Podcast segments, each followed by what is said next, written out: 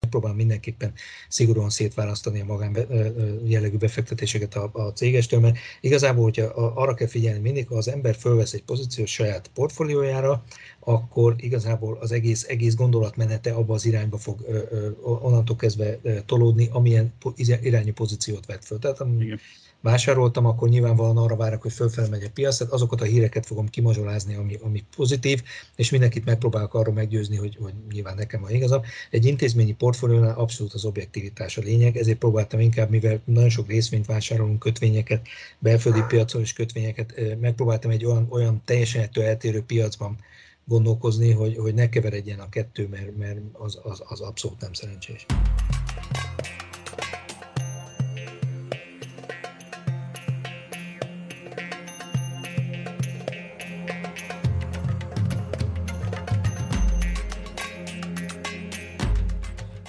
Disclaimer. A beszélgetés előtt tájékoztatjuk hallgatóinkat, hogy a podcastben elhangzó információk a szerzők magánvéleményét tükrözik. A beszélgetés nem valósít meg befektetési elemzést, illetve befektetési tanácsadást. Üdvözlök mindenkit, Faluvégi Balázs vagyok a Portfóliótól. Ez a portfóliónak a részvény rovatának a podcastje, amit most hallotok. Én a részvény rovaton belül a technikai elemzésekkel foglalkozom, és hát nem túl meglepő módon most technikai elemzésről fogunk beszélgetni, de nem csak úgy általában technikai elemzésről, hanem arról, hogy intézményi oldalon hogyan használják a technikai elemzést. Vendégem Kovács László, aki, hát úgyis mindjárt, mindjárt bemutatod magad, de nagyon röviden csak annyit, hogy mi úgy találkoztunk jó pár évvel ezelőtt, hogy egy Market Technicians Association rendezvényt, ha jól emlékszem, te magad is szerveztél meg itt Magyarországon, ami azért nagy dolog, mert ez egy, ez egy amerikai technikai elemzőket tömörítő szervezet, és ha jól tudom, te magad is letetted, és nekem is volt szerencsém ezt végigcsinálni, a Chartered Market Technician vizsgát és képzést. Jól, jól tudom ezt, és, és kérlek mutatkozz be, hogy egyébként hol dolgozol, mit csináltok, és, és hogy a technika elemzéssel hogyan találkoztál. Igen, szia Balázs, köszönöm szépen a lehetőséget, hogy részt vettek egy ilyen beszélgetésen. Igen, ezt 2011-12-ben, sőt még 13-ban is szerveztem a, a MTA, a Technikai Elemzők Amerikai Szövetségének segítségével három konferenciát is itt Budapesten. Eljutottunk aztán egy konferenciára egyik Prágában is, de utána egy kicsit így a, a lendület alább hagyott, mert hát a, a, a vizsgát is ahányan elkezdték, nyilvánvalóan az nem támogatta ezt a fajta expanziót itt a, a, a régióban, és utána igazából ez amerikai központtal megy tovább, tehát mindenki, akit, akit ez az egész tudományák érdekel, az nyilván ott a New Yorki központból is ki tudják eh, szolgálni, ami különösen most ebbe az online világban, ebbe a home office világban egy teljesen természetes folyamat volt, tehát ugye a elemzői szövetségnek már igazából akkor indultak ezek a fajta törekvései. Én egyébként az Unión eh, biztosítónál eh, vagyok a befektetési igazgató, jelenleg 250 milliárd forintot kezelünk, nagyon erősek vagyunk a Unitlink üzletágban, amiben ugye az ügyfeleknek napi árazású termékeket adunk, amik hasonlít egy picit a befektetési alapok világához, úgyhogy mi is, legalábbis hát én, én rajtam keresztül a, a befektetői csapat ugye elég közel van a, a, a technikai elemzéshez, szinte napi szinten beszélünk róla, de hát nem tudom, úgyis a részletekbe belemegyünk, akkor, akkor át tudjuk ezt beszélni. Abszolút. Ugye azt mondtad, hogy majdnem napi szinten beszélgettek róla, akkor ezek szerint nem te vagy az egyedüli a csapaton belül, aki, aki technikai elemzéssel foglalkozik. Hogyan kell ezt elképzelni? Van minden, akár minden nap, de, de hetente egy ezzel kapcsolatos ilyen belső beszélgetés, meeting, vagy, vagy hogyan dolgoztok együtt úgy, hogy technika elemzésről van szó, mennyire top-down módszert alkalmaztok, mik azok a piacok, amikre koncentráltok? Igen, hát ugye a, a Unitlink befektetési eszközalapok azok, azok, azok a termékek, amiben gyakorlatilag az ügyfelek választanak, ugye a saját döntésük alapján teszik a pénzeket egyik eszközalapból a, a másikba, és a befektetési folyamat, ami ehhez kapcsolódik, az, az, az úgy épül fel, hogy gyakorlatilag van négy kollega, aki közvetlen a úgynevezett front office területen ugye a kereskedést, a, a taktikai döntéseket meghozza, és én vagyok az, aki gyakorlatilag ebben a, a stratégiát, meg a háttér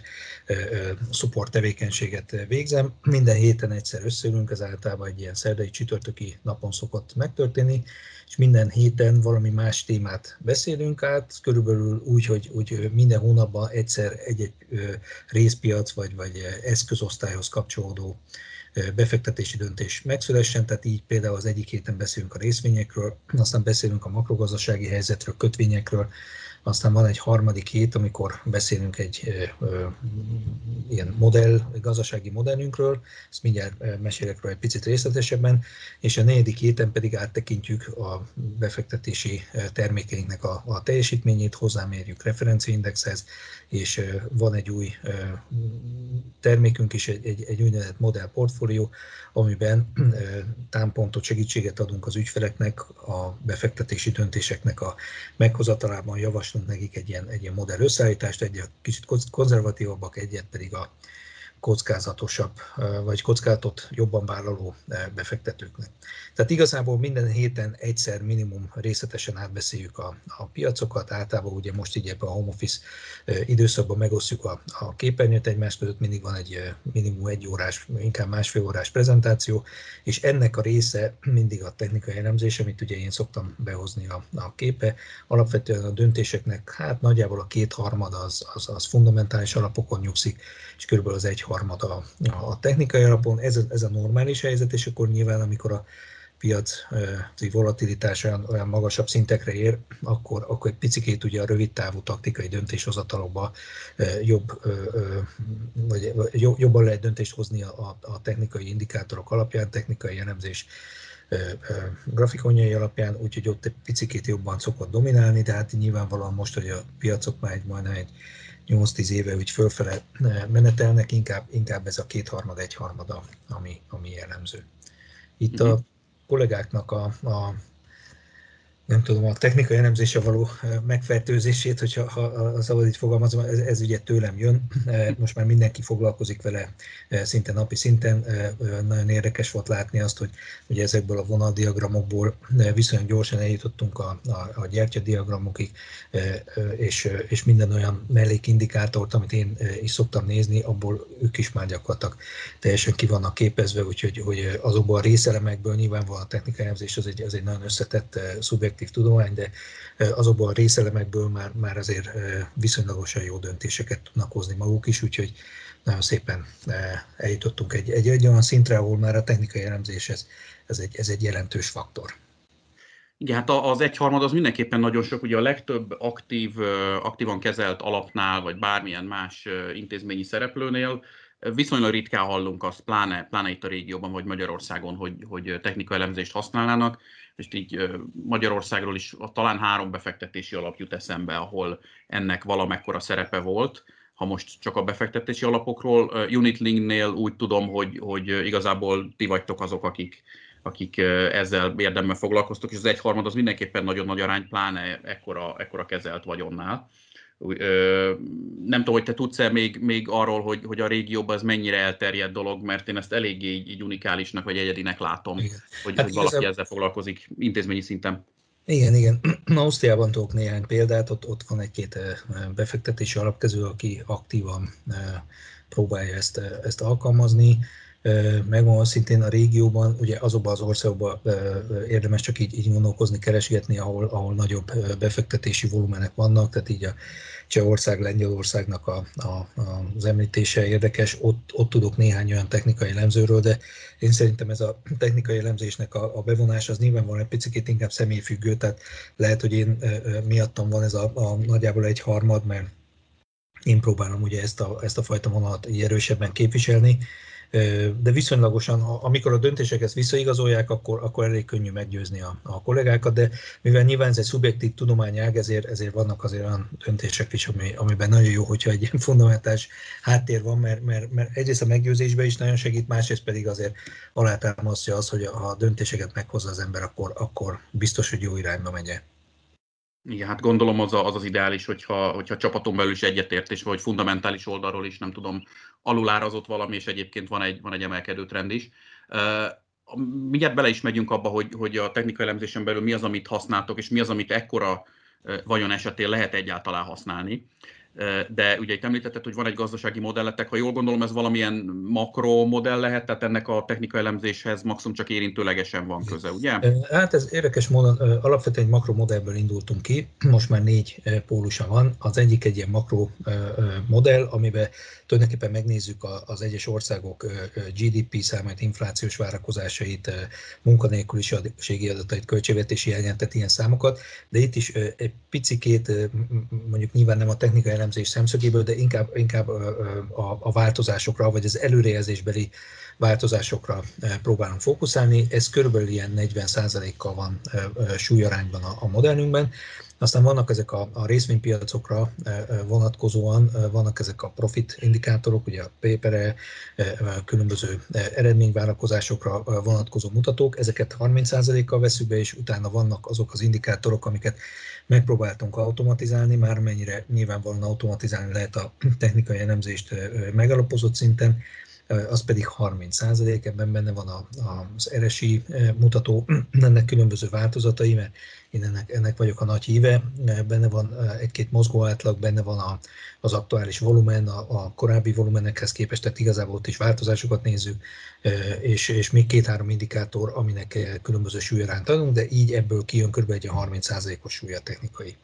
mutatókra. És igazából, mivel részpiacokat nézünk, meg persze hát ebből kiadódóan összpiacot is, külön ugye megnézzük az Egyesült Államokat, megnézzük Kanadát, ezzel nagyjából akkor le is vettük az észak-európai piacot, Európában megnézzük a legnagyobb forgalmú részvénypiacokat, ugye Németország, Hollandia, Franciaország, Egyesült Királyság, Svájc, ezek, ezek azok a, a részmutatók. Kelet-Európát azt külön nézzük, mert arra külön termékeink vannak, ugye itt nyilván benne van a, a budapesti tőzsde és a kelet-európai tőzsdék,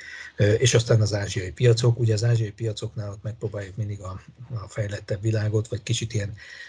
kombinált indexeket, mert nem biztos, hogy egy, egy ilyen részpiac, ami mondjuk távol van tőlünk, az, az, az, az ugyanúgy értelmezhető. Úgyhogy így, így aztán ehhez hozzákapcsoljuk még ugye a forint dollár, euró dollár, mert nyilvánvalóan vannak olyan termékeink, amik ebben a devizában vannak nyilván tartva, és akkor nyilván van kettős döntést kell hoznunk, egyrészt, hogy a deviza árfolyam milyen irányba megy, másik pedig, hogy maga az alapindex vagy az alaprészpiac az milyen, milyen irányba fog menni és ennek, ezeknek a kombinációjából jön ki egy olyan mutatószám, amit aztán ugye egy ilyen robot, robotpilótaként tudnánk kezelni, azonban itt mindenki hozzáteszi a, a saját szubjektív véleményét, és akkor gyakorlatilag ez az indikátor, ez ilyen a négy, négy fős döntéshozatalból egy ilyen ötödik kiegészítő szereplő válik, és így, így tudunk meghozni mindig egy olyan döntést, ami, ami következő egy hétre, egy hónapra mindenképpen tartunk. Uh-huh. Akkor szerintem kicsit részletesen bele is mehetünk abba, hogy uh, nyilván anélkül, hogy, hogy olyan kulisszatitkokat árulnál el, ami, ami már nem fér bele, de hogy amennyire lehet kicsit így, így szakmázgatni, hogy mi, mi az, amit a technikai elemzésen belül használtok. A első kérdésem, hogy kicsit ráközelítsünk erre a témára, vagy rázumoljunk, az az, hogy mennyire alkalmaztok ti trendkövető ilyen megközelítést, vagy befektetési stratégiát, vagy, vagy ez vegyesen van, illetve vannak ilyen, ilyen rövidebb távú mozgásokat, hullámokat kihasználó kereskedési stratégiátok is, amennyire nyilván a ti mozgásteretek ezt, ezt megengedi. Igen. Hát alapvetően ugye mi, mi életbiztosítási portfóliókat kezelünk, legyen ez unitlink, legyen ez hagyományos portfólió, tehát nekünk mindenképpen a, a döntéshozatali időtáv az, az, az, az hosszabb, mint egy év, tehát még ez az egy év is nyilvánvalóan rövid egy, egy hosszú távú befektető szempontjából, de inkább a trendkövetést próbáljuk meg alkalmazni. Van egy-két olyan eszközalapunk, amilyen abszolút hozamú stratégiára alapul, és ebben az abszolút hozamú stratégiában van néhány olyan taktikai pozíció, amit így, így rövid távra vállunk fel, de ugye számunkra, mint biztosítótárság, nyilván rövid táv sem ilyen, ilyen egy-két nap vagy egy-két óra, hanem inkább azt mondom, hogy, hogy kb. három hét és hat hét közötti időszakra vonatkozik. És ott, hogyha elérünk egy ilyen célárat, vagy, vagy, vagy egy olyan szintet, amire azt mondjuk, hogy az, az megfelelő, akkor, akkor vagy visszasúlyozunk, vagy pedig egy, új, egy új taktikai pozíciót keresünk. Úgyhogy alapvetően inkább a, a hosszú távra, a fennkövetésre fókuszálunk, igen. trendkövetéshez mi az, amit használtok? Mozgóátlagok, indikátorok, valamilyen módon a, a formációknak, trendvonalak, csatornavonalak, mi az, ami, amit ebben, tehát mi, mitől látjátok azt, hogy van egy trend, mikor vagytok erről meggyőződve, hogy egy trend erős, gyengül, erősödik, elindult, mi, mi az, mik azok a fő eszközök, amiket használtok? Igen. Tehát a, ugye a technikai elemzésnek egy, egy nagyon pozitív dolga, hogyha ha igazából az ember megpróbálja objektív szintre lehozni a, a döntéshozatalát, akkor egy picikét talán megtisztítja magát a, környező zajtól, ami, ami ugye különböző elemzések, különböző napi hírek, különböző ilyen szentimentális változásokban érhető tetten, és alapvetően nyilván a, a mindent, amit felsoroltál, annak a, annak a kombinációját próbáljuk meg használni. Ugye nyilván a, a, a kollégák is ö, ö, vizuálisan, hogyha nézegetjük a, a grafikonokat, akkor ők is ö, a trendvonalakat, ö, támaszpontokat, ellenállási pontokat ö, ö, nézegetik. Én is megpróbálom mindig erre ö, ö, hozni a fókuszt első körben. A mozgó átlagokat is figyeljük, meg most én, én, én annyira nem vagyok híve ennek a mozgó átlag követésnek, mert, mert abban nagyon sok sok olyan fals indikátor tud előjönni, amivel nem biztos, hogy, hogy jó döntést hoz az ember, vagy túl korán, vagy túl későn hozhatja meg a döntést. És ami még nagyon fontos a, a, a számomra az az RSI indikátor. Nem tudom, mennyire ismert Andrew Cardwell, én, én vele nagyon jóba vagyok. Ő is itt volt az egyik ilyen konferenciánkon 2012-ben, és ő az, aki tulajdonképpen ezt az RSI indikátort így, így maximumra fejlesztette attól függetlenül, hogy ennek a, a, a RSI-nek alapvetően egy, egy ilyen túlvett vagy túladott szintjét szokták nézni az emberek, ő még rengeteg olyan, olyan támpontot hozott be a képbe, amivel egy kimondottan időzítésre jó e, indikátorként lehet használni. Az RSI-nek a lényege az, hogy egészen addig, amíg egy trend e, gyakorlatilag e, a piacon mozgatja az árfolyamokat, addig, addig bent tart úgymond a piacba maga az RSI-nek a, a pontos követése, vagy objektív követése, és amikor tényleges trendváltozás van, akkor gyakorlatilag üt ki, vagy, vagy, vagy mozdítja meg a, a befektetést egy más irányba. Úgyhogy igazából ugye az, hogy az elején is, ahogy mondtam, hogy a, a zajnak a kiszűrése ezzel az RSI-vel válik teljesé, mert hogyha tulajdonképpen sokáig bent tart a piacban, független attól, hogy mindenki korrekciót vár, de a piac még abszolút fölfele megy, ez például egy, RSI indikátoron nagyon szépen kijött itt az elmúlt, nem tudom, akár másfél-két évben is, ami, amit éppen mögöttünk van. Uh-huh hogyha valaki szinte bármelyik grafikorajzóba bemegy, és akkor ott, ott van ott a grafikon, és akkor föl akar tenni egy indikátort, kiválasztja az eresít, akkor ott azt fogja lényegében látni, hogy, hogy valószínűleg ilyen default, tehát ilyen alapértelmezetként 14 periódusos, vagy hogyha napi grafikon nézzünk, akkor 14 napot fog ajánlani az eresire, és akkor kiteszi a, az indikátort valószínűleg a grafikon alá automatikusan, és akkor ott lát két vonalat a 70-nél és 30-nál. Ez a, ezek az alap értékek. Mennyire tértek ti el ettől, hogyan használjátok ti az eresít, milyen hosszú paraméterben érdemes ezt használni, nyilván nem csak feltétlen egyről beszélek, illetőleg mik azok a szintek, ahol te is mondtad, ahol már a, a, a trend, most akkor itt nem is túlvett, meg túladott állapotokról beszélünk feltétlenül, hanem ahol már azt érzékelt, hogy a trend már már gyengült, és nektek valamit csinálni kell. Igen, igen. Tehát az eresinek az Andrew Carmen módszer szerint azért ennél, ennél részletesebb használati útmutatója van idézőjelbe. Én megvan azt, hogy nem a, nem a 70-30-et szoktam használni, hanem a 60-40-et. Ugye az Andrew módszerében van egy ilyen mutató, hogy, hogy, hogy fölfele megy a piac, vagy, vagy lefele megy a piac, és ezt az RSI ez úgy tudja kifejezni, hogy amennyiben az RSI érték 20 és 60 között van, tehát ezért használom inkább a 60, akkor az azt jelenti, hogy az, az inkább egy lefelé eh, menő piac, egy csökkenő trendet mutat. Ha viszont 40 és 80 között van, abban az esetben inkább egy felfelé menő trend. Tehát ez, ez, ez az első indikátor, amit, amit mindig szoktam nézni. Bocsánat, Nyilván, hogyha hat... Kénytelen vagyok egy pillanatra közbevágni. Ugye mind a kettő, hogyha két sávot vesztük, akkor a jól értem, akkor a 40 és a 60 az átfedi egymást tehát mi van akkor, hogyha 40 és 60 között van az igen, az, az, az, az, igen, igen az, az egy ilyen oldalazó piacot jelent. Tehát alapvetően ott, ott, ott ugye nyilván azt kell mindig nézni, hogy honnan jövünk, hova tartunk. Tehát a honnan jövünk válaszolja meg azt, hogy amennyiben még 40 alá nem csúszunk le tartósan, hanem mindig arról a pontról meg tudunk fordulni, akkor az azt jelenti, hogy a felfelé menő trend, a hosszú távú nyilvánvalóan a hosszú távú felfelé menő trend az még, még egyelőre érvényes. Amikor viszont ugyanez ugye alulról jövünk fölfelé, viszont a 60-as értéket nem nagyon tudjuk átütni fölfelé, hanem mindig onnan visszapatunk, akkor az azt jelenti, hogy a lefelé menő trend az egyelőre még domináns. Világos, világos. Oké, okay, oké. Okay. Jó. És a, a, a másik dolog, amire az Andrew figyelt, az az, hogy igazából nem az a lényeg, hogy milyen értéket vesz fel ez a, az RSI mutató, mert fölvehet akár 5-ös, 7-es, de akár 91-92-es értéket, nyilvánvalóan ezek olyan extrémek, ami, ami ritkán jelenik meg, hanem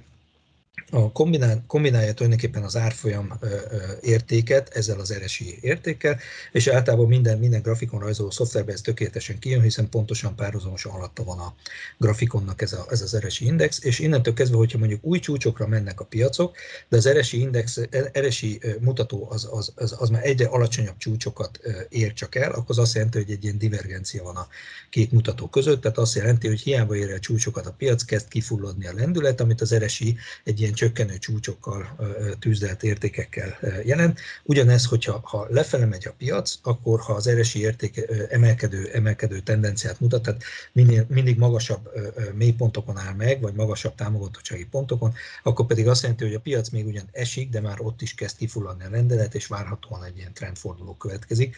be, és ez, ez, ez, ez nagyon látványos tud lenni, hogyha az embernek erre rááll a szeme. Egyébként ez, ez egy picit ilyen gyakorlás kérdése, mert abszolút nem, nem, nem bonyolult ez a, ez a módszer. Ezek azok a fő, fő támpontok, amivel az RSI tulajdonképpen a piacban bent tud tartani, hosszú távon, vagy pedig, vagy pedig trendfordulót viszonylag jól előrejelz. Aha. Ez, ez mindenképp nagyon érdekes, hiszen a, a legtöbb szakirodalom, ha egyáltalán egy befektető eljut idáig, azért alapvetően tényleg ezt a klasszikus megoldást szokta nézni. Tehát túlvett, túladott állapotot és ezt a 70-30-at. Én általában szoktam mondani, hogy nem szabad ezteket ilyen nagyon-nagyon szigorúan venni. Ez eszköztől, volatilitástól, időszaktól, trendtől is függ, hogy mi az, ami működik, meg mi az, ami nem. De ez mindenképpen egy, egy új megközelítés, tehát ez, ez önmagában nagyon érdekes. Feltételezem, hogy a paraméter is, ugye megint itt említette, hogy a klasszikusan 14 nap szokott lenni az alapértelmezett paraméter. Ti azzal is játszotok, tehát nem ragaszkodtok ahhoz, főleg, hogy egy hosszú távú trendekről beszélünk, hogy, hogy 14 nap legyen az alapbeállítás. Igen, igen, igen. A, az Andrew még egy, még egy dolgot belehozott a, a, a képbe, ami gyakorlatilag a, a 14 napos alapbeállítás, tehát ő is, ő is egyébként ezt használja, tehát ez, ez, a, ez a default, ez, ez nagyjából úgy tűnik, hogy mindenkinek egy, egy ilyen standard érték. Ő viszont behozza még a 9 napos, meg a 30 napos beállítást is, és ezzel gyakorlatilag három indexet néz folyamatosan, és ugye nyilvánvalóan, hogyha a 9 napos van fönt, a 14 napos lejjebb, a 30 napos még lejjebb, akkor az megint egy emelkedő trendet mutat, vagy trendfordulót, mert nyilvánvalóan rövid távon várhatunk arra, hogy ez a trend ez, ez akkor tartósan megfordul, illetve hogyha fordítva van, tehát a 30 napos van fönt, 14 napos középen és a 9 napos, az azt jelenti, hogy már igazából a trend rövid távon megfordult lefelé, tehát ő, ő ezeknek az, a, a, a, az indexeknek a kombinációját is nézi, ami megint egy nagyon, egy, egy nagyon látványos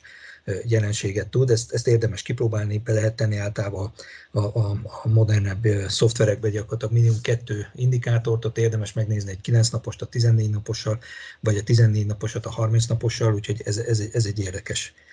kiegészítés.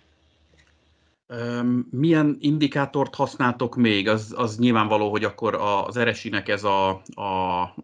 másik megközelítésmódú használata, ennek, ennek nagyon fontos szerepe van, de van-e más indikátor, amit néztek, akár trendkövetés szempontjából, akár ilyen oszcillátor jelleggel, forgalom alapú indikátorok, volatilitás alapú indikátorok, néztek-e még valamit így, így rendszeresen? Indikátorokból igazából én, én mindig egy picit az RSI-n kívül én, én egy picit úgy fázok tőlük, mert, mert arra szokták a legtöbb trading szoftvert automatizálni, a legtöbb robotpilótát, meg most én ezek az indikátorokban én itt az RSI-nél megálltam, és innentől kezdve visszatértem a régi hagyományos vizuális alapon vett technikai elemzéshez. Ugye az egyik az, ami, ami, amit most már kollégáknál is ugye szoktunk nézni egyből a gyertyadiagramok, azok, azokban rengeteg információ van. A gyertyadiagramoknál van egy olyan nagyon érdekes, hát nem tudom, néhány éve, lehet, hogy már 10-15 éve meglévő ilyen úgynevezett equivolium nevezetű formáció. Ez azt jelenti, hogy ha valahol nagyobb volt a forgalom, akkor azt a gyertyát kiszélesíti, vagy, vagy kiízlalja, ahol, meg, ahol kicsi a forgalom, azt meg nyilván összetolja, és így gyakorlatilag a, a volumen indikáció is, is egyből benne van a, a, a piacban. Azon kívül pedig hát a különböző formációkat próbáljuk megkeresni, mindig nagyon fontosak nyilván ezek az ászló formációk, háromszögek, trapézok, és innentől kezdve azon kívül pedig még a, a Fibonacci indikátor az, ami, ami ilyen, ilyen, ilyen adhok jelleggel bejön a képbe. Ami pedig a hosszú távú trendet illeti, ott pedig ez az Elliot hullámelmélet, amit, amit szoktunk követni. Én mindig keresem a, a fölfelé menő, lefelé menő trendekben, ugye nyilván az 1, 2, 3, 1, 5, aztán az ABC formációt, és, és igazából az a lényeg, amit mindig megpróbálunk megtalálni, hogy a piac az éppen ugye az emelkedő fázisban és mindig abban az irányba próbálunk meg fogadásokat kötni, ha meg csökkenő fázisban, akkor meg, meg próbálunk nyilván a lehetőségekhez mérten olyan döntéseket meghozni, mert ugye egy biztosítónál sorpozíciókat nyilván nem nagyon lehet fölvenni, ott, ott megpróbálunk inkább készpénzzel kicsit akkor ide csak egy ilyen mellékes kiegészítő kérdés, hogy az, az akkor fel sem merül, nem tudom, hogy szabályozói oldalról, vagy, vagy üzletpolitikai oldalról, vagy szakmai oldalról, hogy valamilyen abszolút hozamú eszközalapotok legyen, vagy valamilyen módon ezt megoldani, vagy, vagy ez, erre egyáltalán nincsen lehetőség? Vagy az abszolút, de, de, de, de, mindenképpen van, ugye abszolút hozamú alapunk is van, ami kimondottan erre fókuszál, egyébként egy ilyen total return koncepció. Megatrends a neve, nagyon, nagyon népszerű lett egyébként itt az elmúlt időszakban rengeteg ügyfél, ügyfélpénz jött bele. Itt viszont ugye szabályozási áttér az, ami ennek a korlátját megadja. Mi alapvetően egy ilyen long only befektetők vagyunk, és amikor abszolút hozamú eszközalapot kezelünk, vagy bármiféle másik eszközalapot, akkor a, ugye a, a, a long és a készpénz közötti mozgást tudjuk befolyásolni, és a longban, a, a, a, azokban a pozíciókban pedig megpróbálunk olyan befektetéseket keresni, ami mindig aktuálisan a, a, a fölfelé menő trendet alátámasztja. Tehát igazából az eszközosztályoknak a variálásán, eh, pozícióknak a váltogatásán, illetve a készpénzhányad részvényhányadnak a váltogatásával próbáljuk elérni, ami nyilvánvalóan nem egy long-short eh, taktika, de annak, annak egy, ilyen, egy ilyen elméleti megközelítése, vagy legalábbis abba az irányba hal. Uh-huh, világos, világos. Hát nyilván akkor valamivel korlátozottabb a mozgástér, tehát itt, itt azért találtunk már egy különbséget egy, egy sima lakossági befektető, vagy spekuláns, vagy kis spekuláns, meg egy, meg egy intézményi befektető között, de, de világos akkor ez a különbség. Egy pillanatra még a japán gyertyákra visszatérve, ugye mondtad, hogy alakzatokat néztek, és felsoroltál nem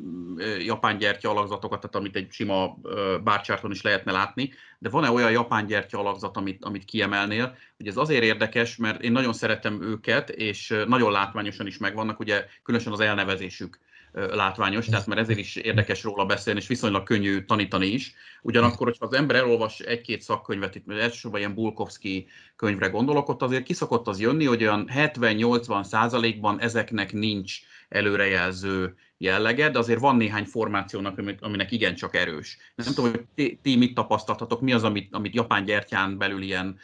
formációkat, amit kifejezetten szerettek, kifejezetten Igen. kerestek, vagy akár szűrésetek is van rá. Igen, hát ugye ezek a dojik azok mindenképpen, ugye mi, mi mindig a fordulóprontokra próbálunk fókuszálni, ezek, ezek az úgynevezett dojik, ahol, ahol nyilván, nyilván nyitózáró az megegyezik egymással. Ez az, amikor a piacban ugye kevés a igazából elkötelezettség, mert körülbelül hasonló a vevők eladóknak a, a, az aránya, akkor vannak a, a gyertyadiagramokon belül, megmondom azt, hogy a magyar nevét nem nagyon találtam még meg, ez a, a bearish and golfing, bullish and golfing patterns, ezek a gyertyadiagramok, amik az előző... Az elnyelő alakzat talán, ez, én, én így szoktam fordítani, de nincs, nincs egységes fordításra igen, valóban, igen. igen. Igen, igen. Akkor van ez a, a, a, a hát ez, ez is csak angolul tudom, amikor három, három hosszú ö, ö, ilyen, ilyen oszlopdiagram egymást, ö, egymás alatt kezd ö, mutatódni, ez a, ez a Three Black Crowds, ö, akkor, akkor ugyanennek az ellenkezője, ez a Three White Soldiers, ez, ezek azok a mutatók, amik most például nagyon sokszor előjöttek a, a részvénypiacokon, amikor van egy három-négy napos nagyon emelkedő trend. Úgyhogy ezek, ezek azok a mutatók, amik olyan látványosak, nagyon gyorsan kijönnek, mert megmondom szintén, ugye egy ilyen másfél-két órás beszélgetésben, hogyha az ember nem olyan mértékben van benne minden, minden beszélgető partnernél, akkor ezek a, ezek a látványosak azok, amikre, amikre ott rövid távon szoktunk fókuszálni. Aha, igen, igen. Jó, nagyjából abszolút, tehát igen. szerintem nyilván most itt nekünk sincs időnk nagyon részleteibe belemenni, de, de tényleg nagyjából ugyanezek, amik, amik nekem is így felszoktak jönni, és szerintem, szerintem jó pár technika elemző, amikor japán gyertyát használ, akkor, akkor ezeket, ezeket igen, szokta igen, igen. Uh, körülbelül uh, nézni. Uh, van-e arról tapasztalatotok, hogy uh, milyen, melyik piacon uh, mi az, ami jobban működik, vagy de úgy látod, hogy ez itt teljesen egységes. Hát mondjuk az amerikai piacokon nyilván van egy nagyobb likviditás, szélesebb merítés, de bizonyos termékekben sokkal nagyobb volatilitás is akár más piacokon azért ez egy kicsit visszafogottabb, kicsit más dolgok működnek. Szoktattok-e e szerint így differenciálni, vagy másképpen csinálni valamit? Megmondom szerint az NSI az indikátor az, az, az, ami szinte mindig működik, minden szinte minden piacra alkalmazható, akár órás, akár 5 perces, akár kéthetes ábrákat nézünk, az az, ami gyakorlatilag egy ilyen, egy ilyen biztos pont az egész rendszerben. Ha viszont megnézzük mondjuk ezeket a gyertyadiagramokat, akkor például a gyertyadiagramok szinte a legjobban amerikai piacra, európai piacra alkalmazhatóak. Ugye az ázsiai piacokra, főleg a kínaira vagy a japánra egy kicsit kevésbé, ami, ami az időzónabeli eltolódás miatt ugye nagyon sok ilyen úgynevezett gapet vagy, vagy ilyen ugrást mutat a, a mhm. képben. Ami még érdekes volt itt az elmúlt időszakban, ugye a határidős indexeknek a, a leképezését is szoktam nézegetni. Ezek, amik ugye, amikor még nincs nyitva az amerikai piac, akkor is mozgatja gyakorlatilag a piacot. Ott, ott alapvetően kicsit inkább az indikátorok az, amik jobban kijönnek, vagy a trendvonalak, ott, ott, ott ezek a gyertyadiagramok, mivel a mozgások azok folyamatosan követik a többi ázsiai, európai nyitva tartó piacoknak a mozgását, ott, ott egy picit kevésbé alkalmazható, de szerintem alapvetően a technikai elemzés a, a, a, egy viszonylagosan nagy forgalmú részvénypiacra, vagy, vagy részvényre, de akár már egy közepes forgalmúra is már, már gyakorlatilag szinte minden eleme alkalmazható. Itt igazából csak az a kérdés, hogy kinek mire áll jobban rá a szeme, illetve mi az, ami, amiből, amiből gyorsan, minél jobban megalapozott döntést tud hozni. Uh-huh. Ez alapján, amit itt mondtál, nekem is úgy tűnik, hogy én is általában ezt szoktam mondani, hogy, hogy napi grafikonokkal dolgoztok, napi bontású grafikonokkal, igen, vagy igen. van esetleg, ami, ami elmentek heti, vagy esetleg órás irányokba. Megmondom azt, én a, a napi, napival dolgozunk alapvetően, tehát így a, így a heti, meg a, meg a, meg a még ö, ö, ö, nagyobb, nagyobb időtávokra akkor szoktunk elmenni, amikor, amikor igazán hosszú távon próbálunk meg a részvénypiacra mondjuk egy, egy ilyen előrejelzést meghozni. Ugye a technikai elemzésnek van egy ilyen kicsit elméleti vonal, ami, ami, ami ciklus elmélettel foglalkozik. Vannak ugye üzleti ciklusok, amiben nagyon sok jó könyv van, nyilvánvalóan 6-7 éves üzleti ciklusokban gondolkozik a legtöbb amerikai szerző, de ugye vannak olyan nagyon híres ilyen korábbi ilyen orosz művek is, például Kontratjevnek a ciklus elmélete, amit, amit néha-néha meg szoktunk nézni, mondjuk nyilván egy ilyen Kontratjev ciklus elmélet ilyen 50-60 évre van optimalizálva, tehát olyankor van, amikor megnézünk negyedéves részletességű grafikonokat is, vagy adott esetben havit, mert igazából az is kihozza azokat a tavasz, nyár, ősz, tél ciklusokat, ami a Kontratjevnek a, a, az alap, alaptézisei.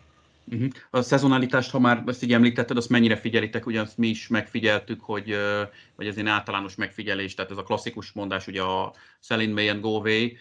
de ez nagyjából egyébként működik, főleg az amerikai piacon, én még a németen is viszonylag erősnek láttam azt, hogy tényleg az április az egyik legerősebb, március-április, a május már gyengébb, és utána gyengébb hónapok jönnek, aztán az év vége az erős. Tehát valamilyen szinten van ennek jelentősége, ti ekkora méretben ezt ti használjátok, vagy, vagy a szezonalitással annyira nem foglalkoztok? Megmondom azt, hogy a szezonalitásnál igazából szintén egy ilyen elemző konferencián 2011-12-ben azt hiszem az elsőn volt egy ilyen picit ilyen, ilyen üzleti ciklusra vonatkozó elmélet, és abban gyakorlatilag egy olyan, olyan elemzést láttunk, a, a, amiben egy ilyen 6-7 éves üzleti ciklusokra vonatkozott. Abban van egy ilyen csökkenő fázis, aztán van egy ilyen emelkedő fázis, ami, ami aztán átcsap egy, egy erősebb emelkedésbe, aztán újra jön egy ilyen ciklus. Tehát gyakorlatilag ilyen, ilyen, ilyen, ilyen vízszintes esbetűkről, vagy vizuálisan vízszintes esbetűkkel lehet elképzelni. Én megmondom azt, én amióta ez a, ez a borzasztó olcsó pénz bejött a rendszerbe, ami már nem egy ilyen technikai szempont, hanem inkább fundamentális, azóta mintha ezek a ciklusok kitolódtak volna, vagy egy picit torzultak volna, úgyhogy ez a, ez a Selling May and Go Away, ez, ez, ez sokszor bejön, de megmondom én most az utóbbi időben azért én, én egy kicsit óvatos vagyok ezzel, mert rengeteg olyan friss pénz jön a rendszerbe, ami mögött igazából olyan befektetői kör áll, aki valószínűleg az első évében van, vagy, vagy az első időszakában, tehát én még nem ért át egy olyan válságot, ahol mondjuk mit tudom hét alatt a pénzének a 40-50%-a elolvadt, és gyakorlatilag sokkal nagyobb kockátvállalási hajlandósága, sokkal vakmerőbben szaladnak be egy-egy trendbe, és igazából ez a fajta tapasztalat, hogy, hogy óvatosság is kell, vagy, vagy, vagy porlasztani a portfóliót, esetleg kisebb tételekkel, nem minden mozgásra eljátszani, ez, ez, ez még hiányzik náluk. Úgyhogy ezért, ezért vagyok óvatos az éven belüli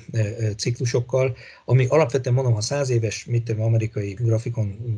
készletet megnézünk, akkor nyilvánvalóan ez, ez működik, tehát biztos vagyok benne, hogy a 60% fölött igaz ez a, ez a may go away, de, de úgy valahogy az elmúlt tíz évben én megpróbálom ezt, ezt mindig valahogy, valahogy mással kombinálni, hogy, hogy ez az év ez olyan lesz vagy nem. Uh-huh. Ha, ha jól értem, akkor te tulajdonképpen most az, az előbb körülírtad ezt a Robin Hood jelenséget, igen. amikor ö, akár 10, de tényleg ilyen 20 éves ö, befektetők jönnek a piacra, alacsony összeggel is be tudnak szállni, de nagyon sokan vannak, tehát 10 milliós nagyságrendben úgy tudják, hogy teljesen ingyen kereskednek, ugye az implicit költségek miatt ez, ez nem igaz tulajdonképpen, de az tény, hogy, hogy ők ezek szerint a te meglátásod szerint is érdemben megváltoztatták a piacot, és itt az a nagy kérdés, hogy, hogy a technikai elemzés szempontjából kellett-e azon túl, amit most itt elmondtál, tehát hogy a szezonalitást kevésbé lehet jól figyelembe venni, valamilyen módon az eszköztáron kellett -e miatt módosítani, más indikátort használni, vagy, vagy paramétereket, hogyha mondjuk erősebbek a trendek, mennyiben változott emiatt is, meg egyébként is a piac mondjuk így, a, így az elmúlt tíz évben kellett-e másképpen hozzáállni, vagy más eszközöket használni mostanában már? Igen, igen. Hát én megmondom azt, én a, ezt, ezt a jelenség az adóta erősödött fel, amióta van az a vírus járvány, mert picikét lehet viccesnek hangzik, de ugye amióta ugye a sportesemények egy kicsikét így visszafogottabbak voltak, különösen hogy a tavalyi évnek a második négy nyár, nyarára, akkor az embereknek, főleg a fiataloknak ugyanaz az adrenalin, amit mondjuk egy tipmix játék, vagy, vagy bármi góltotó, vagy most mindegy, hogy milyen ilyen, ilyen, ilyen adrenalin növelő játékot nézünk, ami sportfogadása kapcsolatos, a, a kiesett, ezt valahogy megpróbálták pótolni, és igazából minden egyes időszakban az számít az emberek lelki világának legjobban, hogy éppen akkor nyer, vagy éppen akkor veszít mondjuk az első három trédbe, vagy első öt trédbe. És mivel itt fölfele mentek a piacok az elmúlt időszakban, időszakban, különösen ugye ettől a, a tavaly április-májusi mélyponttól, az embereknek nem volt igazából negatív élményük. Nyilván volt egy-két olyan pozíció, amit, amit részlet, esetleg rosszul vettek föl, de alapvetően nagy átlagban biztos, hogy, hogy fölfele ment a piac. És ahhoz hozzájött ugye ez a szociális média által felhangosított ilyen, ilyen, ilyen nem tudom, csordaszellem, amivel még biztonságban is érezték magukat. Na most, hogyha megnézzük azt, hogy hányan játszák, meg hogy mekkora a piac, nyilvánvalóan mindig a piac fog nyerni, tehát, de egyelőre ugye ezek az emberek még, még mindig, mindig próbálkoznak a, a piacsal szembe menni. Szerintem ez, ez a következő időszakra, mivel most már szépen lassan nő föl egy olyan generáció, aki egyébként ebben az irányban nem látta még ezt a, a kilengést, mint mondjuk adott esetben volt, akár a tavalyi évben is egy, egy viszonylag mini időszakra, de, de, nem látta mondjuk a 2008-9-es válságot nem élt át, amíg vissza kellett építeni egy portfóliót, vagy a 2000-2001-es, 2-es időszakból a NASDAQ-nak az árfolyam Egészen addig szerintem ez, ez egy pozitív hatású lesz az árfolyamokra, tehát inkább felfelé, felfelé fog torzítani. Hogy a technikai elemzés eszközeit mennyire kellett módosítani, én megmondom azt, én, én inkább azt látom, hogy, Ugye korábban ez, ez egy vizuális tudományág, viszonylag szubjektív. Tehát ha az ember már azt gondolja, hogy belelát valamit a piacba, akkor igazából egy, egy normális piaci körülmények között, tehát mondjuk az elmúlt 20 évben, ugye átlagosan abból 15 évben rá lehetett mondani mondjuk egy, egy, egy alakuló fej és vállal formációra, hogy mondjuk már az alakzat 80%-ának kirajzolódása, na ez akkor az lesz, akkor rákereskedek, hogy még többet nyerjek rajta, vagy mondjuk egy trendvonalnál, hogyha áttörte éppen most aktuálisan, akár fölfelé, akár lefelé, na akkor itt megfordult a trend. És ö, én szerintem ez, ez a technikai elemzők szempontjából picit nagyobb óvatosságot igényel, sokkal pontosabban kell megnézni, hogy ez tényleg az érdemes még egyet nyelni, vagy még egy nagyobb levegőt venni, és akkor, akkor újra átgondolni, hogy, hogy most azt gondoltam, hogy az, de lehet, hogy mégse az lesz holnap. Úgyhogy ö, ilyenkor azt szoktuk csinálni a, a, a kollégákkal, hogy meghozunk egy döntést, akkor ö, megfelezzük, vagy megharmadoljuk mondjuk adott esetben a kereskedési mennyiséget, és ö, több tételben próbáljuk meg, meg a befektetést eszközölni, amivel egyrészt kialakul egy jobb átlagár, másrészt pedig ugye a, a, a korai döntéseknek a, a pozitív kompenzációja, vagy a jó döntéseknek a, a kevésbé negatív kompenzációját éljük csak át. Uh-huh. Igen, hát érdekes, hogy említetted a tipmixet, ugye a tavaly második negyed év. Én nem játszom tipmixen egyáltalán, de arra emlékszem, átküldték nekem, hogy volt jó néhány olyan hét, amikor Igen. a tipmixen egyedül a, a fehér orosz foci bajnokságot lehetett játszani. Igen. Igen. Ami, aminél, aminél szinte minden embernek teljesen egyértelműen a, a tőzsda jobb szórakozás, hogyha úgy tetszik, igen, vagy legalábbis igen, az, az amin, amin pénzt akar keresni, de, de hát azóta is ezek a befektetők eléggé itt ragadtak, és akkor világos is, hogy, hogy milyen módon ö, befolyásolták azt, hogy a technikai elemzést hogyan használjuk, legalábbis így mindenképpen így nagy vonalakban. Egy picit itt már érintetted a kockázatkezelésnek a kérdését, és uh, itt, itt tényleg csak annyi a kérdésem, hogy egy retail befektetőnél, egy lakossági befektetőnél vagy spekulánsnál elég gyakran együtt jár a pozíciómenedzsment stoppokkal való, elsősorban stoppokkal való, stop-loss megbízásokkal való kezelése, de nem tudom, hogy egy ekkora szereplőnél, mint amit ti vagytok, erre van-e lehetőség? Használtok-e e stoppokat? Ha igen, akkor ezeket mi alapján lövitek be, vagy, vagy van erre egyáltalán lehetőség, vagy ez, ez mindig inkább egy ilyen uh, súly növelésben vagy csökkentésben jelenik meg az, hogy, az, hogy ti éppen mekkora pozíciót vesztek föl, és mikor szálltok ki valahonnan? Igen, nálunk inkább, inkább a második, tehát stoppokat nem, olyan, olyan értelemben nem nagyon használunk, inkább, inkább azt mondom, hogy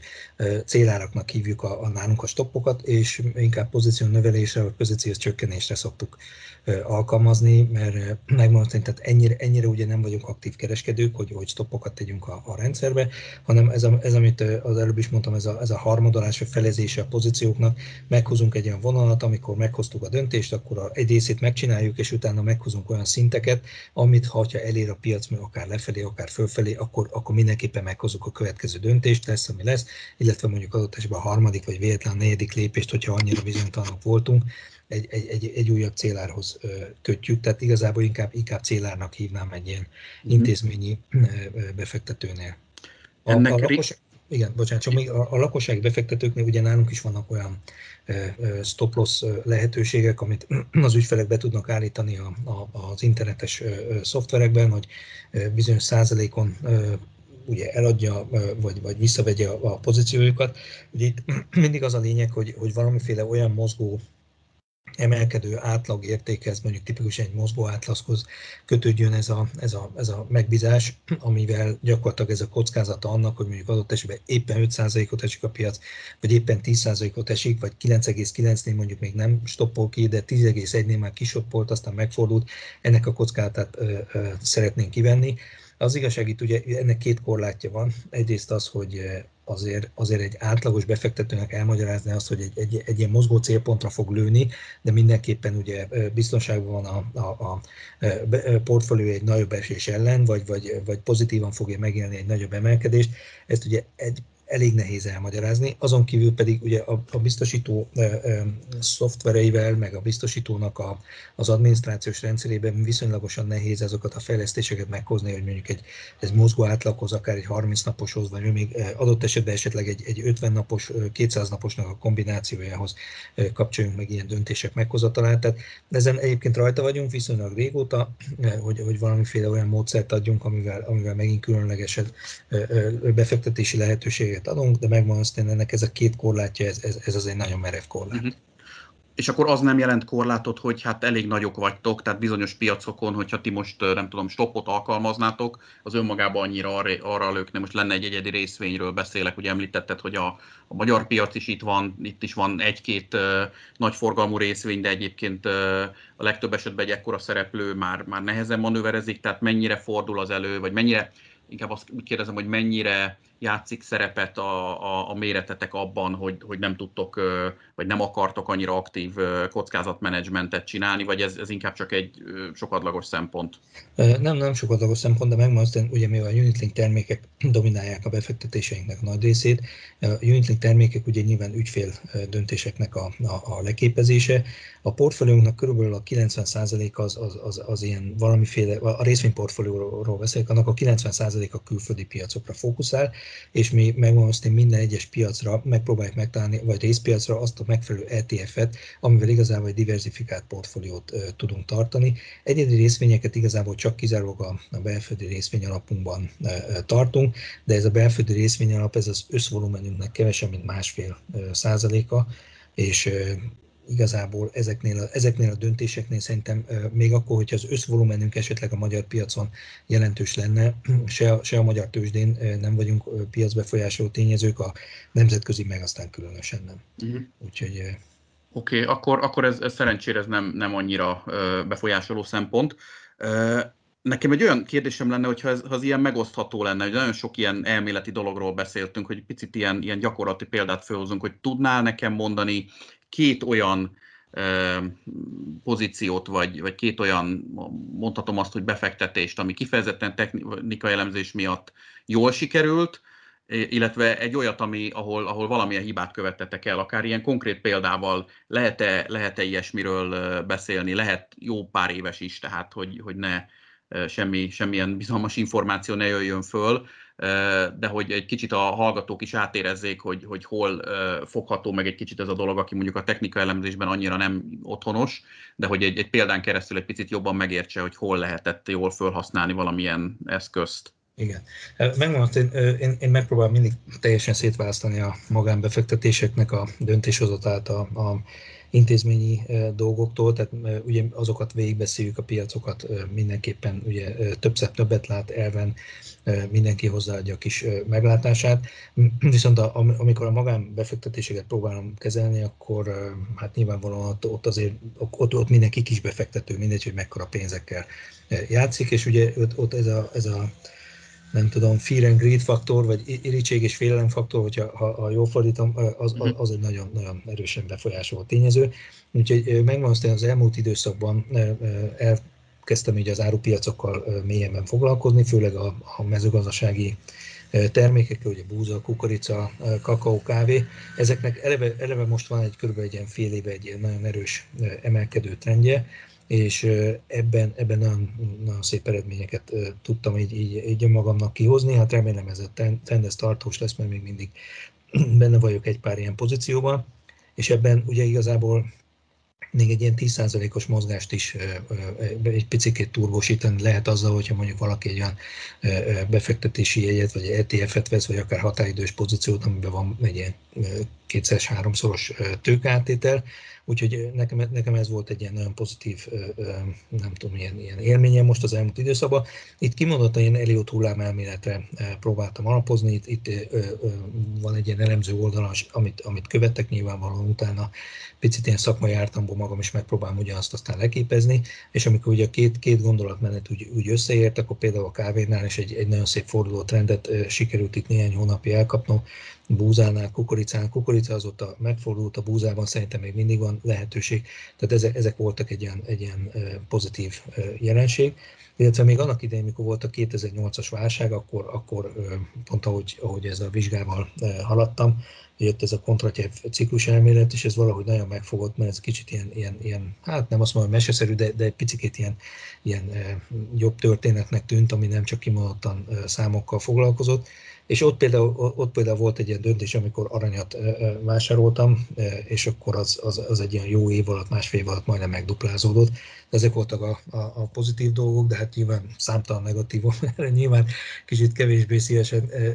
beszél az ember, de például a kávéba szinte ilyen long, long pozíciót vettem föl nagyon sokáig, azt gondoltam, hogy meg fog fordulni, megpróbáltam átlagárat javítani vele 2014-től egészen 17-18-ig, hát ez sajnos egy ilyen csökkenő trendet kaptam el, tehát ott, ott, ott, ott volt egy olyan negatívabb hullám, a másik meg, amikor ilyen, ilyen hullókést próbál az ember elkapni, hát nyilván nekem is volt egy pár olyan, ezért mondom, hogy megpróbálom mindenképpen szigorúan szétválasztani a magán jellegű befektetéseket a, a cégestől, mert igazából, hogyha arra kell figyelni mindig, ha az ember fölvesz egy pozíciót saját portfóliójára, akkor igazából az egész, egész gondolatmenete abba az irányba fog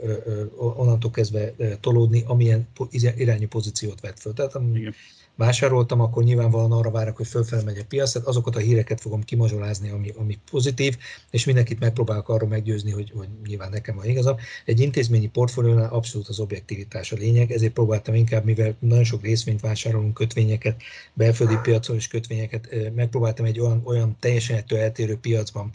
gondolkozni, hogy, hogy ne keveredjen a kettő, mert, mert az, az, az abszolút nem szerencsés. Igen, ezt akartam is kérdezni, hogy, hogy most azon túl, hogy tényleg erős trend volt ezekben, mi is írtunk róluk több alkalommal is, technikai elemzés szempontjából is, hogy miért pont ezeket, de akkor ezt meg is válaszoltad, és ez egy nagyon józan és logikus lépés volt, hogy, hogy akkor azt mondtad, hogy olyan pozícióban ne, ami egyébként intézményse, ennek a szétválasztása az, az, az szerintem tényleg egy, egy, egy, egy nagyon-nagyon jó lépés, és erre rá is akartam kérdezni, de akkor tulajdonképpen erre, erre válaszoltál is. Amiről még szeretnék egy kicsit beszélgetni, nyilván a hallgatók is kíváncsiak, és itt nem tudom eléggé hangsúlyozni, hogy, hogy nem semmi nagyon konkrét dolgot nem vár el senki, de hogy most mi a véleményed a, a piacokról, amerikai részvénypiacok, európai részvénypiacok, magyar részvénypiac, vagy bármilyen más eszköz, amiben azt látod, hogy technikai elemzés alapján lehet akár egy forduló, vagy egy nagyon erős trend van, amit nem látod, hogy, hogy megfordulna, és még esetleg érdemes lehet gondolkozni azon, hogy beszállni. Mondom, konkrét tanácsok nélkül, hanem tényleg csak, hogy, hogy általában mi a, mi a benyomásod most a piacokról, technikai elemzés oldaláról. Igen. Hát megmondom azt én a részvényekről benyomásom az, hogy azért, azért egy, egy erős túlértékeltség benne van a, a piacban. Itt a kérdése az, hogy, hogy most éppen írunk egy új fejezetet a közgazdaság tankönyvben, vagy pedig nem írunk, ezt ugye majd csak később fogjuk megtudni, de ezért szoktunk alkalmazni ezt az eresi indikátort, hogy, hogy minél tovább, amíg a trend egyébként egy irányba megy, ne érzelmi döntést hozzunk, hanem, hanem abszolút próbáljuk meg bemaradni a piacban, amíg lehet. Tehát igazából most, aki, a, aki befektet, annak mindenképpen azt javaslom, hogy mi is szoktunk, hogy minimum kettő, három, inkább esetleg négy, négy apró kis csomagba darabolja fel a befektetendő pénzt vagy volument, és, és, és az első döntésben előjön egy nagyot, hanem, hanem inkább három-négy kicsit. A részvénypiacokra ez mindenképpen igaz, szerintem még esetleg benne van fantázia, most különösen jön egy ilyen nyári időszak, ahol alacsonyabb a forgalom, elképzelhető az, hogy, hogy így, így csöpögünk fölfelé, elkezdünk araszolni tovább, viszont valamikor biztos, hogy benne van a piacban egy ilyen, egy ilyen 5-10% körüli csökkenés, amit viszont visszatérve arra a korábbi néhány gondolatunkra, erre, erre a csorda szemléletre, valószínűleg azok a kisbefektetők újra vételi szempontból fognak kihasználni, és valószínűleg vissza fogunk pattani megint. Tehát én megmondom szintén, különösen egy ilyen vírus utáni nyitás időszakban én, én nem mernék annyira pessimista lenni, még akkor is, hogyha nagyon sok olyan jel van, ami egyébként korábban egy normális piacban negatív lenne. A kötvényeknél, ott főleg ugye a magyar kötvényeknél, ott, ott, ott érdekes módon azért egy lakossági befektető szempontjából ott, az, ott azért egy nagyon erős befolyásoló tényező a lakossági sorozat. Ott, ott mindenképpen a, az infláció az, amire mondjuk így technikai szempontból valamiféle trendet esetleg rá lehet nem tudom, így, így rajzolni, ott ez egy, ez egy tipikus emelkedő trendbe át, átalakultunk az inflációnál, úgyhogy ott, ott az infláció követő papír, amiből egy kicsikét jobb megtérülést lehet ugye ez a racsni-szerű kamat hozzáigazítás miatt érni. Tipikus, a prémium magyar állampapírra gondolsz? prémium magyar állampapírra, igen, igen. Ugye nyilvánvalóan aztán majd egy idő után attraktívak lesznek a, a hosszú magyar állampapírok is, amit a, az intézményi befektetők is elérnek, lakossági szempontból is, ugye annak a költségét mindig figyelembe kell venni, hogy az, az megérje venni, vagy nem, mert a spreadek nagyon szélesek szoktak lenni általában, de, de egy idő után el fogunk érni egy olyan szintet, amikor, amikor az is érdekes lehet, és én, én megmondom azt, én a, a, az árupiacoknál, ugye még az olajban is, a mezőgazdasági termékeknél, én még, én még ezt a ciklus nem zárnám le, itt szerintem még, még, még van egy ilyen minimum fél éves, egy éves emelkedő trend, amit bizonyos, általában az alapkezőknél nálunk is vannak ilyen árupiacra fókuszáló befektetési alapok, azokon keresztül viszonylag kisebb kockázattal, tehát nem határidős pozíciókkal, meg tőkeátétellel el lehet érni. Úgyhogy én, én, én ezt látom ebben a háromban. Aki pedig már most benne van a piacban, annak, annak pedig megmondom, hogy csak ugye azt lehet mondani, hogy minél hosszabban, minél türelmesebben várja ki nem érdemes még egyelőre ugye árnyékra vetődni. Ha a piac mondjuk egy 5%-ot esik, akkor még az egy teljesen hosszú távú trendbe belefér, vagy egy 5-7% körül érték. Ha annál nagyobb esés van, akkor viszont érdemesebb át gondolni a, a portfólióknak a, az összetételét, mert abban esetleg egy kis veszélyt látok, hogyha egy ilyen, egy ilyen 7-10%-nál nagyobb mozgás volna mondjuk egy héten belül, akár az amerikai piacon, akár az európai piacokon, hogy esetleg az begyűrűzhet egy ilyen, egy ilyen tavaly látott ilyen kis, ilyen kis leszuró tüske irányába. Uh-huh, világos, világos. Jó, hát én nagyon sokáig tudnék még erről beszélni, szerintem egy csomó olyan részlet van, be, be lehet menni, még mélyebben, szerintem később erre sort is keríthetünk, de most a jelenlegi beszélgetésben sajnos az időnk így nagyjából lejárt. Nagyon szépen köszönöm, hogy, hogy ezt elfogadtad, és hogy tényleg ilyen nagyon sok belső érdekességet szakmai szempontból, meg azt, hogy hogyan gondolkozik egy intézményi befektető. Köszönöm szépen, hogy ezt megosztottad. Köszönöm szépen én is a lehetőséget, nagyon élveztem én is a beszélgetést, tényleg, hogy bármit, bár, bármilyen még adhatok véleményt, akkor, akkor szívesen, mert, mert tényleg ezek, ezek olyan dolgok, amivel nagyon népszerűsíteni lehet egyrészt ezt a tudományt, és igazából, hogyha valaki rákap erre, kicsit olyan, mint az alkémia, hogy, hogy igazából mindig csak a megoldást keresi az ember, és igazából a, a, a, maga, maga az út a cél, nem pedig a célnak a tényleges elérése, úgyhogy ez, ez egy ilyen nagyon, nagyon... Abszolút, abszolút egyetértek. Tehát köszönöm szépen, köszönöm szépen mindenkinek, aki, aki ezt meghallgatta, és érdemes követni a Portfólió podcastját mind a részvény rovatban, mind a többi rovatban, és a Soundcloudon, a Spotify-on, az iTunes-on, tehát ezeken a podcast platformokon feliratkozni. Köszönöm szépen mindenkinek!